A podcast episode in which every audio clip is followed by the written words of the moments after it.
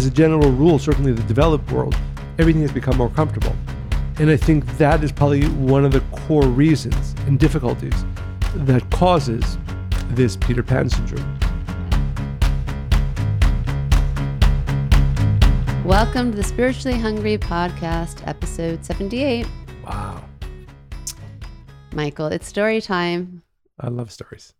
but it's one you already know. Let's see if you can guess it.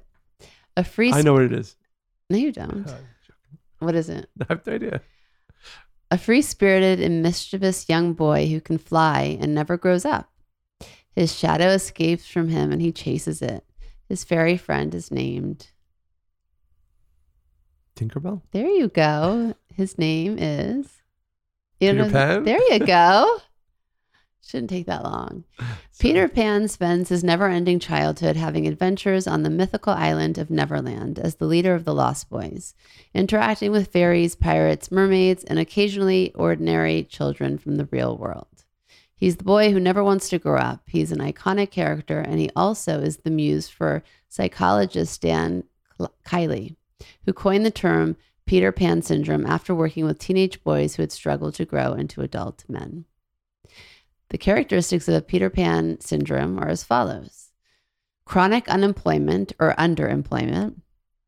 An otherwise capable person may refuse to look for jobs. They may be constantly fired due to absenteeism or misbehavior, or they have jobs that are far below their potential. Another attribute is not doing one's fair share at home. A person might get married and have children, but spend most of their days playing video games while their partners work, clean, or tend to the children. I did not marry a Peter Pan. Nope. Relying on someone else to take care of financial responsibilities is another. A person with Peter Pan syndrome might rely on others to take care of all money issues without contributing something of value in return. And lastly, failure to launch. Choosing to remain at home with their parents in spite of opportunities to earn money, get a job, or move out. Kiley also posited the following factors are likely contributors to the development of the syndrome anxiety, loneliness, fear of commitment, fear of death, lack of healthy functioning adult role models, helicopter parenting, unresolved trauma, and mental illness. And I bring this list up because there are things that can be done actually when children are young or teenagers or they're becoming, you know, going into adulthood. These kinds of things can be addressed, and we're going to discuss some of that today. Kiley claimed the refusal to grow up is primarily a male affic- affliction. Sorry, men. He also believed women who mother their male partners, a complex he dubbed the Wendy dilemma, may enable these men to continue avoiding adult responsibilities. And we know many young adults, regardless of their gender, that experience failure to launch. And I think we see that especially in today's youth more than before. And I do have science to back that up. So recently, right, we had dinner with our kids, and uh, it was a nice dinner. And we usually have, I mean, we always have dinner conversation, and it usually strikes us to being inspired. And here we are discussing it today. So, and thankfully, I, I can say that we don't have Peter Pan syndrome children, but two of our kids fall into the young adult demographic. And our conversation was centered on how to nav- navigate finding your purpose and choosing the right career path. And I think what stood out most to both of us was the difference in motivation specifically between the t- two of our four kids specifically. And all of us have different intrinsic and extrin- extrinsic motivations driving our everyday choices and actions. But for them, it was the complete opposite. You know, while one is very, very driven and ambitious and it really matters, you know, to be kind of in the rat race, I would say. The other one is, you know, very talented also, but could take it or leave it, is more on the side of of comfort than um Drive. yes. And every generation criticizes the one before. And I'm not saying that our kids do this, but just generally speaking, and every every older generation looks upon the younger with similar judgment. So what are they all complaining about? We can talk about millennials and Gen Z generation specifically have gotten this reputation of delaying adulthood, resisting growing up, failing to meet our expectations of what it means to be a functioning adult. So I want to ask you, Do you think there's more of a Peter Pan problem now than ever before? Or do you believe this is just the age old cycle of every generation judges the one that follows? That's a very good question that I. It is a good question, Yeah. isn't it? I know I could answer it. I, I need to do a lot of research. So I don't have any quick answer to that. Maybe you'll have some homework. yes, some homework. But all I would say is that you do hear a lot of of people younger of the younger generation either coming back to home or staying at home, not just from sort of anecdotally from people that we know, but also in the press and. It uh, so my- because then they're like 30 and it's like they're not kids Right. anymore, but it's still that I was going to say it was funny because the the the the the paradox between Peter Pan, which is seen, you know, such a relatively joyous idea, and what it actually means for these poor kids, right? I think it's kind of a stark difference. But the point is, it might it seems again from what you read, from what you see, it does seem that is it is more uh, uh, uh, prevalent today, and I would think that part of that is is that as society becomes more comfortable, right? A hundred years ago, we did not have the comforts that we have today. 200 years ago. I mean, you know, imagine before, you know, running water and sewage systems and sort of uh, the comforts that we take for granted today. And I think as technology continues to develop and the world becomes, of course, there's third world and worlds that are that countries that are still developing, underdeveloped. But as a general rule, certainly the developed world, everything has become more comfortable. And I think that is probably one of the core reasons and difficulties that causes this Peter Pan syndrome. Yeah, I do want to get into that because I do have some scientific facts about uh, Gen Zers, Gen Xers. So it's really quite interesting. It's not that long, but first I want to just touch upon because I think this is kind of the um, umbrella for all of this uh, is the Kabbalistic view into adulthood because that's really what we're talking about, right? How do you successfully transition into adulthood? And I often speak about, you know, certain stages where a child should start to think about the needs of a parent where you know when they come into the world though it's exactly the opposite. They can't survive without a parent thinking of their every need anticipating it and providing it. But at some point there needs to be a switch and that happens sooner than later for some. Some it doesn't happen at all but there's even more than that. But let's start kabbalistically. Um, because i think the kabbalistic perspective on the soul's evolution from childhood to young adulthood is particularly interesting and very relevant. So, according to Kabbalah, when a child comes into the world, the aspect of soul known as nefesh, which is crude spirit, right, is activated.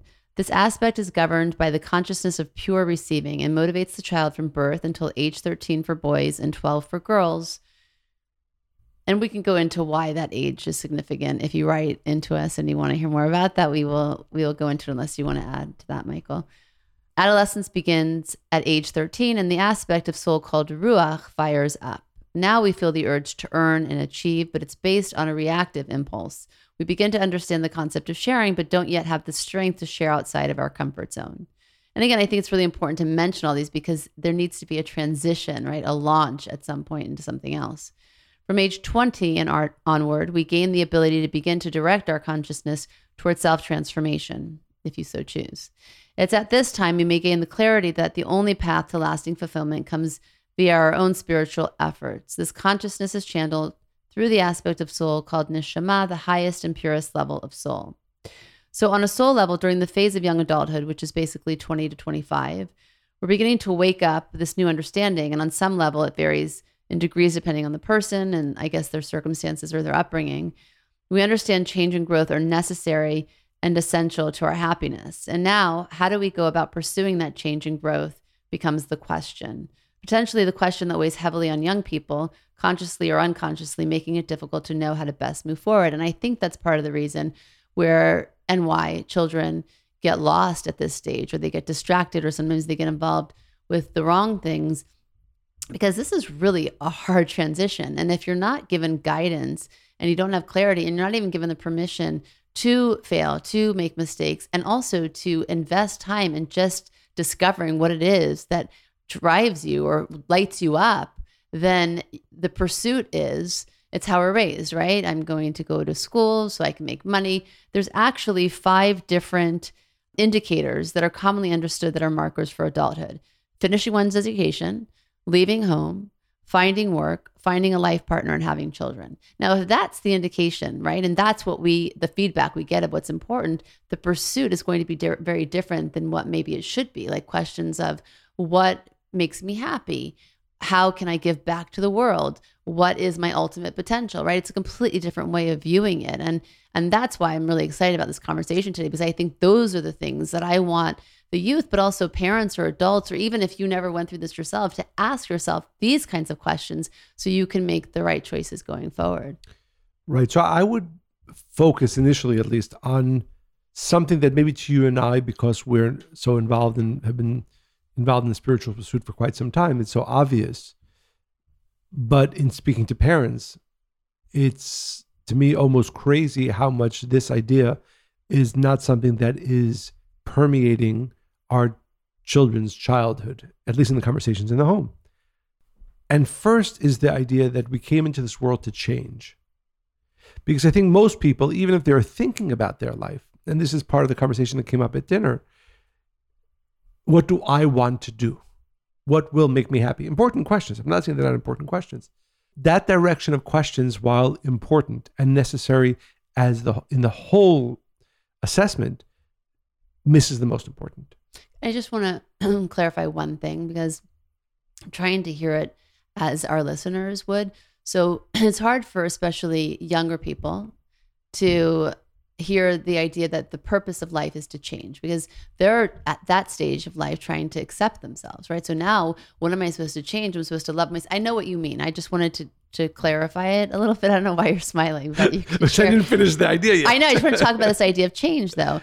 It's also it's about it's about identifying your potential, right? And of course, to do that, there needs to be some kind of change. It's the switch from from thinking just about yourself alone to something greater. Is that what you're saying? Because change is, is a word that can be misunderstood, especially when we're talking about this age.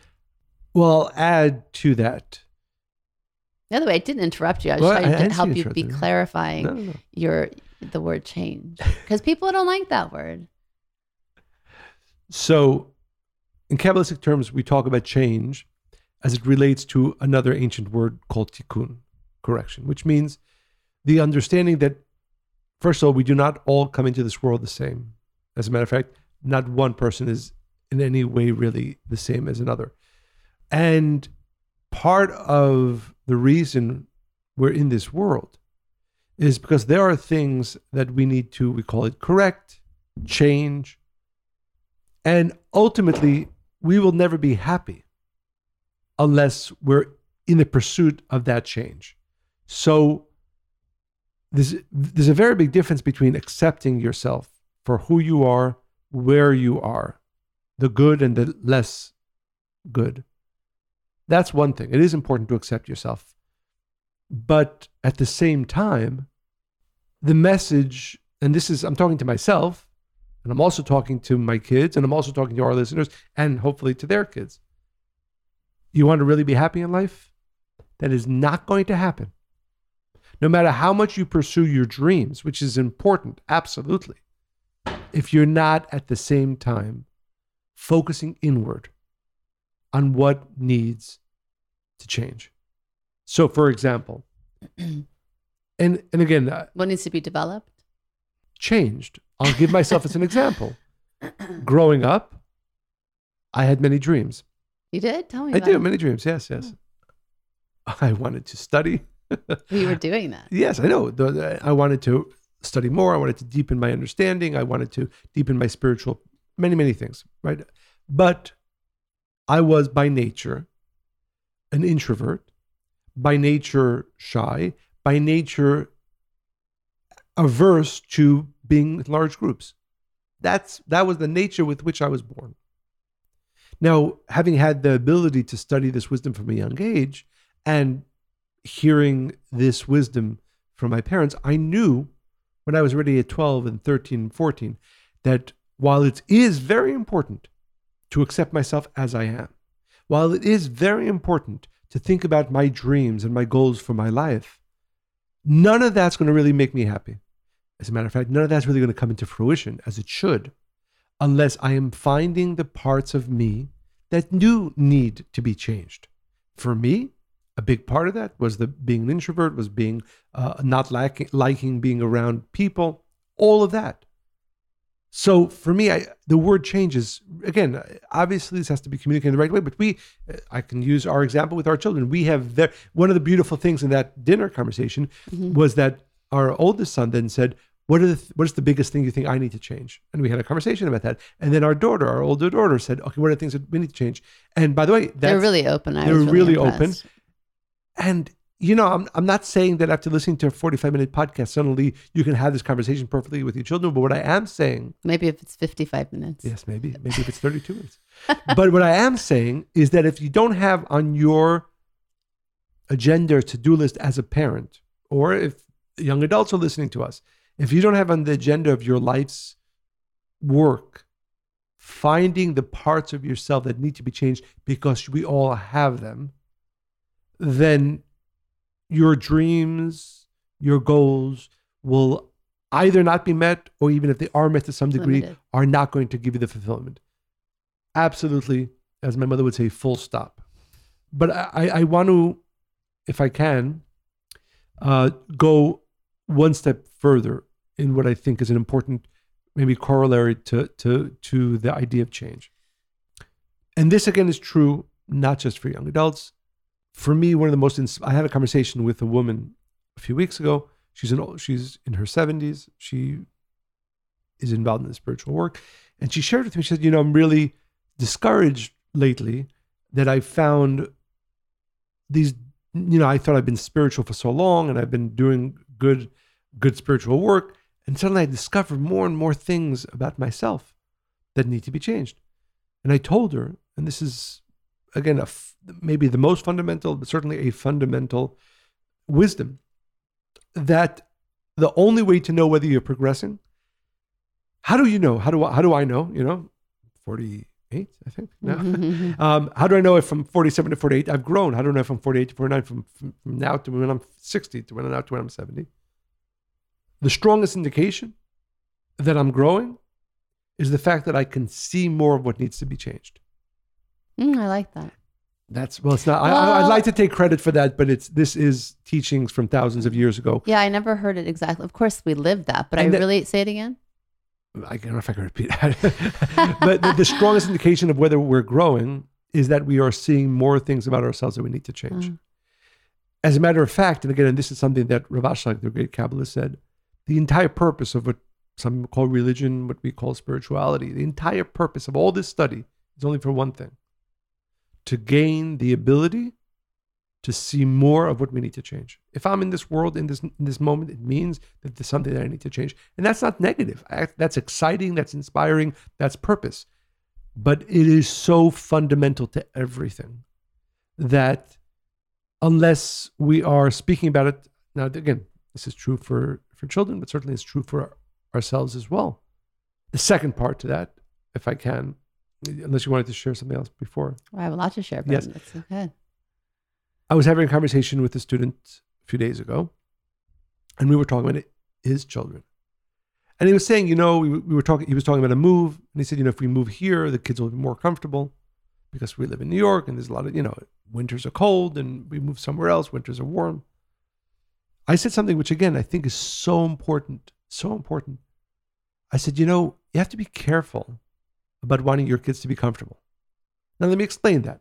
Now, it, of course, we want our kids to have everything that we can give them that's good for them. We want it to be as comfortable as we can make them, of course, of course. But if our desire is for our kids to always be comfortable, they're never going to grow. Discomfort makes you grow. I know that, and we have this conversation often. Sometimes when our kids go through challenges, yes, you feel Their pain. their pain. But on the other hand, I'm excited because I know, okay, great. Now they probably, hopefully, grab this opportunity But to grow from it. They need tools and tips and assistance Of to do that. course, If but- not, they're just left with feeling. But I really do think this message for parents, for children, for adults, don't look to become comfortable all the time in all ways, in all things, because that is not going to lead towards growth. So, Remember when we moved to New York? Our ol- David, our oldest, for like a good three months, all he would say is, "I can't do this anymore," over and over again. It was such a stretch, for him. It was really hard for me too, but you know, we knew we knew there was growth there. It was hard. Exactly. So what I'm saying is that is that again, whether you're a parent thinking about how to communicate with your children, whether you're a teenager or a young adult, whether you're an adult like us, these two need to be your guiding pieces of wisdom. In order for me to be happy in all things, I need to be changing all the time to the degree that I can, to the degree that I find. And that's my desire. And second, I don't want to be comfortable all the time. And certainly as a parent, you don't want to make sure your kids are comfortable all the time. And we talk about this a lot. You know, our children, the move to New York was not easy on them in many levels, that you just said. But we've seen great growth that I'm not sure would have happened had they not had the discomfort forced upon them in some way by a move to New York City. So, as we're talking about discomfort, I think that what we're both saying is that it should be allowed to happen organically Oh, and happen. naturally. Correct. Because Oh yeah, I'm not talking about you know. but that's yeah. I do want to bring that up for a second. The sense of pressure and angst that many young adults feel about the future isn't unique to our time. From the 1950s to the 1970s, research was conducted on college students analyzing their attitudes towards the future and impending adulthood. And despite different historical t- context and increased demographic diversity, the findings showed key similarities across the board a sense of overwhelm due to lack of clarity on the best path to move forward, worry about finding a meaningful job, distrust in one's ability to make high stakes adult decisions, pressure from parents to succeed academically and professionally, pressure not to squander the opportunities they've already been given. I mean, I can hear somebody saying that with the finger. General sense of lack of support in navigating this unique time. In these recordings, what was echoed most was students' desire for more time time to connect to their purpose to a fulfilling career, to catch their breath before plowing forward into the unrelenting responsibility of adulthood. And by the way, many adults make it look horrible. What's the rush to get there? In short, these young adults were seeking to delay reaching adulthood, much like many millennials and Gen Zers do today. I'm asking you, did you ever feel you were being forced to grow up too fast? Do you feel you had enough time to truly explore who you were and what you wanted before coming into the path in life? I know you're so annoying that you were like, I knew when I was in diapers, no, perfect childhood. No, Yeah, no, no, but- none, none of that. None of what you just said. But, but, but I. Well, let's start with the first one. Did you ever feel like you were being not forced to grow up too fast, but you must have had? I mean, your parents were giants and they're big shoes to kind of follow because you were following in the same footsteps by choice. Did you ever feel the pressure of that? I'd like to say yes, but honestly, no. Be, because again, I can only share my own perspective Yeah, on, on my uh, young adult life. Mm. I I found purpose very quickly as a, as an effect of, of my spiritual studies, and I think so strongly. One of the things, by the way, that the reason why I strongly believe in any form that it takes, spirituality is so desperately necessary is because what it does is that it anchors you. It gives you a foundation upon which, again, it doesn't mean everybody has to become a spiritual teacher in any way, shape, or form. Of course not. But as you pursue business success, as you pursue relationships, and I've heard this from many people over the years as as they came to spirituality, is that it they finally, rather than feeling feeling like this ocean, this this boat in an ocean being you know thrown from one wave to the other, they felt they started feeling a foundation, and then it makes it much easier to pursue dreams and to and to have the proper perspective on on the ups and downs of life. I don't know Without any fear of failure or Right, right. One one of the things you know, and we, we we often speak to this about our children with our children when they come to us with different challenges that are coming either at work or otherwise. The spiritual perspective gives you not always clarity. Again, there's always challenges and always work, but it's a. I can't imagine. I can I cannot imagine how I would have grown up not having that. I mean, then you're literally left into the into the the crazy waves of life.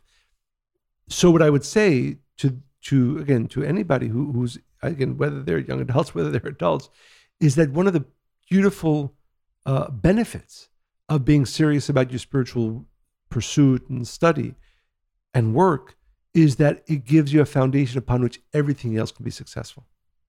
And this is true of business, it's true of relationships. Without that, you know, like I remember, and this is a little bit off topic, but I remember having a conversation with somebody who was having big challenges in their relationship. And at the same time, they were having to deal with challenges at work. I said to them, you know, as we say, I, I don't know how I would have dealt with my challenges in life had I not had a strong relationship. And so, so that was at least a foundation based upon a spiritual foundation. And then when the challenges come, yet you're a little bit strong, your foundation, not a little bit, maybe a lot stronger if in your foundation, and you can take on greater challenges. But if you're not building on strong foundations, then everything becomes overwhelming. Yeah, I felt uh, tremendous pressure growing up. okay. I felt like I forgot to ask you, Monica. I felt. Did you feel pressure growing up? I, I knew the question was a little bit deeper than that, but I felt that uh, yeah, time was running out. Like I was only going to be supported for so long. That's interesting. Before, it was, it was communicated clearly to you like in that way. I mean, obviously, it wasn't said exactly. It wasn't said outwardly like that. But if I didn't figure out soon, they'd be very worried and be cause for concern. And who would I be? And I'd be like a loser on some level. And yeah, that was a rush to like have everything figured it out, figured out being controlled by a certain age, or I'd be in a different group. Interesting. Um, yeah. Uh, and I think also just the other missing ingredient, of course, it's connected to spirituality, but I think as parents, we tend to put emphasis on the wrong things. I mean, even think about when the kids are young, right? While homework's important and bedtime and eating, they're all beneficial for overall well being. Nothing's more important for your children than knowing you believe in them and that you love them unconditionally. And I think that that's that was the other thing. I'm like, okay, well, then do you really believe in me if you're that worried if I don't have it figured out by a certain time? You know, like any for me, it was like any perceived wrong turn or um, failure was an indication that I was on the wrong road. So that was tremendous pressure. Tremendous. Yeah, and I think that again, you, I think you, you you touched upon a very important idea that consciously and unconsciously the the messages that children receive from their parents growing up impacts for the. I, mean, I, I remember I've shared this story on the podcast before, but I'll share it again because I think it's so clarifying. I, I this person has since passed, but I, I, I met somebody who was a very very successful business person, and he was already in his mid 80s when I was talking to him, having this conversation. We were talking about his father, and he was telling me with great pain at age 85 and it's been it had been already probably 25 years since his father has passed and certainly 85 years since he was born how much pain he still has about the fact that his father never believed that he would amount to anything mm-hmm. so i think it's so important as parents that we as you said really take the time verbalize it show it in action because it's not enough just to verbalize it but i want to add one more thing to that or maybe a caveat being supportive of your children does not mean that you say everything they they're doing or done is great. Yeah. It just means that I know that you have, as we often say to our children, a beautiful, powerful soul. You have great things to do in this world, and you have the ability to do that. Now, at the same time, there might have been something you've done here. Maybe you something to learn. It's not just that you've come over to this challenge and therefore, oh, you're 100% right all the time. That would be silly. Although sometimes I think parents misconstrue support uh, with the no no need for anybody to change ever. What you're saying is you want to use praise the right way. You don't want to raise praise um, well, junkies. yeah, I mean, pra- pra- right? Yeah, praise is one is one way to put it, but I would say support. The, I want hopefully my children to feel that I support them because I really believe in their essence, but I don't necessarily accept or believe in every action that they take. or take, their behavior, or every behavior Correct. that they that that they behave. Yeah. So there's also a term called adulting, which I think is interesting too. That's why I'm mentioning it about the rise in its usage and how it so aptly reflects the findings found in the college students' research that I mentioned earlier. Young adults' apparent desire for more time, not laziness, not self indulgence, desire. In the 80s, adulting was used. Do you know how it was used? No. Very differently. As a jocular verbal form of the noun adultery. Sometime during 2000 and 2009, Twitter users began to use it to describe adults doing the daily mundane tasks like that in adults a negative way. are expected to do. The drudgery of adults. Right, like this. The ones that are most commonly used by young adults in a self deprecating manner uh, would be I can't adult today. Adulting is hard. Just paid my taxes for the first time. Hashtag adulting. Adulting. Moved into a new apartment my parents aren't paying for. Hashtag adulting. And um, writer Ellie Violet Bramley shares this depiction of adulthood as a performative state, a thing to do rather than be, but never for long before boomeranging back to suspended adolescence, has been read as a device for millennials to laud their status as adults while simultaneously dis- dis- distancing themselves from it. But this mix of self aggrandizement and self deprecation plays in the hands of those set on millennial bashing. This lost generation can't even pay their taxes without Snapchatting about it. So that was her take on it. And the question is so why can't they just grow up? And I, I think that's not fair to say it like that. I think the the real thing is, you know, what does that look like to each person to grow up? And it can be any age. I'm not even talking just about the ages our kids are, Right. but even, you know, adults are still struggling with this question. So, I mean, this is going to be a boring question for you, I'm realizing now. But as a young adult, were you excited or resistant to grow up? What did growing up mean to you or look like? I guess the second one, maybe you can answer. Was I excited to grow up? I'm still excited to grow up. Yeah, I feel the same. and I'm excited. It's one of those things. And I, I, hope, I hope this never changes, right? Well, I'm most excited to grow older, right? To whatever degree that means. Um, Well, yeah, because the alternative's not great. no, not just that. Not just that. I do, because you realize, again, and this is a whole different topic, but you do realize the wisdom that comes with age. Uh, just uh, hopefully, if you're pursuing a spiritual life and you're really growing and changing all the time, it, it, it, there are great benefits in, in the years that pass. But what it meant for me was probably the ability to do more in, in teaching, in sharing wisdom. Yeah, that that's what I was. I mean, of course, I was kind of having a family, having children. You had healthy models to see that. Like for me, growing up was scary because the grown-ups didn't look very happy around. me. You know, so that is scary. I was like, mm, where do I want to go? Maybe that's why I found Kabbalah at 17 because I just, nothing, nobody was happy. You know, it just didn't make sense. Which again, a little bit off topic, but something you often say, which is so true, that when couples stay together for the kids, right? That that that that trope. That might be, by the way, sometimes I'm sure that's healthy and, and wise and, and good. But often if the kids see a miserable relationship, They're going to avoid that. Exactly. Then what what what message are you telling your kids about them ever having both a relationship and then what kind of relationship can they even hope for or even accept? But I think the reality is, of course, if you if a person I, I can't even imagine, but I would imagine that if you a person grows up in, in a home with adults that are unhappy, then that that colors their entire view of what adulthood will be, and of course, uh, angst and and and anxiousness that would come and think, oh my God, this is going to be me in 20 years.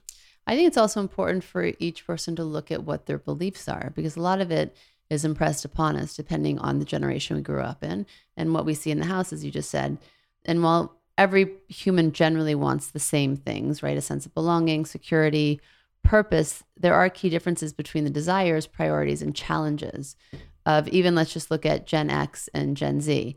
Most Gen Xers were left to look after themselves while both parents were in the workforce. That was different than years earlier. As a result, many Gen Xers developed independence and self reliance, resilience, and drive to give back. According to a study conducted by Reader's Digest, 74% of Gen Xers agreed with the statement hard work is the key to getting ahead. Some of the core values of this generation include work life balance, diversity, high job expectations, independence, and loyalty. Gen Zers have been immersed in sophisticated media and technology environments for pretty much their entire lives, are extremely tech savvy and globally minded. They have also been the most supervised cohort of kids under helicopter style parenting. So you can see how, even, I mean, you, you've got to look at all the things around you and then say, okay, what is it I believe in? Why? Right. And then, really, with what we're offering, is it's up to each person to to challenge that and say, okay, it is really ultimately about change and that awareness.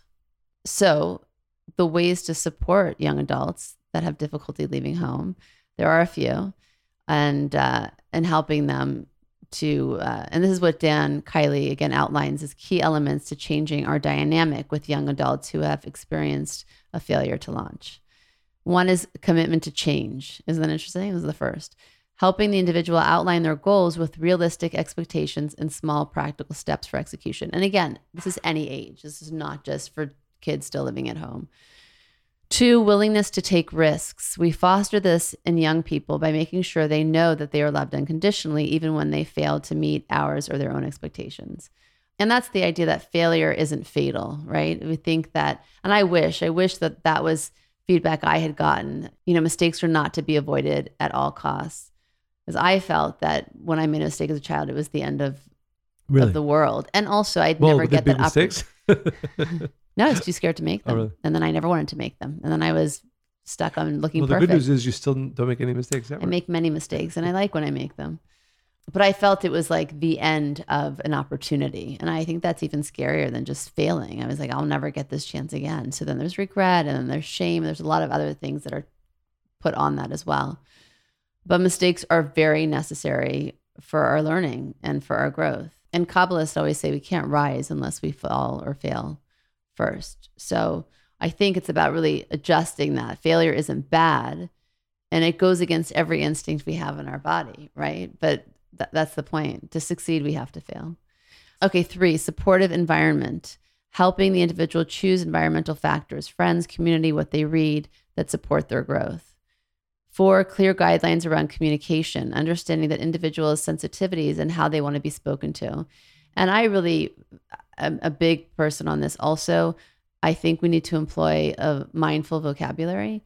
I do this a lot with with all our kids, but you know, there's certain things like speaking to young boys, words like strong or aware or smart by will be used, or speaking to girls, be cute, pretty, sweet, right? And when you grow up hearing these things, these are hardwired into our brains, and it becomes our identity that begins around these kinds of phrases. So I think it's really an awareness we all need to have on how we speak, especially to to the young ones. Another one is, you know, he runs like a girl or boys can't cry and girls run fast and boys should cry because it's important to have emotions. So, um, five, compassion and empathy. Six, praise, which we spoke about. You want to praise effort and intentions over results. Don't want to create praise junkies where they're running around trying to impress you to get positive feedback. And seven, outside support, willingness to learn, research, and enlist professional help when necessary to support young adults. So I think this is really helpful. I've talked about this in previous episodes, um, but I've broken it down for for the youth. It's the adulthood to be list versus the to do list. So I, I created one that I think really applies and can be helpful. And I don't think this issue is um, young people not reaching certain milestones, but those milestones themselves. So maybe our markers of adulthood are too rigid. The traditional markers, again, are finishing one's education, leaving home, finding work, finding a life partner, and having children. Not a single one of them pertains to an internal development, such as knowing oneself, one's unique desires, talents, interests, reframing past trauma, identifying core needs, values, boundaries, loving and accepting oneself, or finding one's purpose. So I think a really great tool and a place to start is to create your to be list based on being versus that to do. And it's such a shift in how we're raised. And what I would strongly recommend, like we do with our kids, is every one of our listeners, if you're a young adult, I would recommend sitting with your friends or with your parents, or if you're parents, sitting with your children and and, and having this conversation together. a thousand percent. What is your to be list? because uh, again the your beliefs create your actions right and i had some of these beliefs by this age i should have done this that or the other by age 30 i should be married or have my own home if this then that. If i went to college i should be able to get a steady job by age 22 and then you based on what? And then when you don't meet those you feel like a failure. And again we've mentioned all these things but i do i recommend that as well. I think that's really powerful. So I was going to ask you if you were would leave our listeners with one or two ideas from today's podcast, or three. I would say if you are a young adult yourself, confused about how to begin the pursuit of purpose, start asking yourself questions like what do I love most? What am I good at? How can I give back? And don't settle on any answers. Commit to continue to asking these questions endlessly. By the way, for the rest of your life. I certainly keep asking myself these questions. Accept the process of finding and living your purpose is ever evolving. And most importantly, remember if you're making a conscious effort every moment of the day or as often as possible to connect with your soul, your innate goodness, your desire to share, create, and do good, you have already connected to your purpose, and the details of how your purpose will play out in this world will naturally reveal themselves to you. And we had that exact conversation with our kids. Absolutely. Be patient. This isn't a race and there isn't a finish line. Have a little certainty or maybe a lot. And don't forget to have fun during the never ending journey of self discovery. The process is the purpose, and this is life. Beautiful. I would say probably three things at least. One is, like we said, if you really want to be happy in life, you need to have a spiritual foundation, whatever that Isn't the means. you. song, if you want to be happy for the rest of your life, That's my favorite go and song. find yourself a beautiful wife.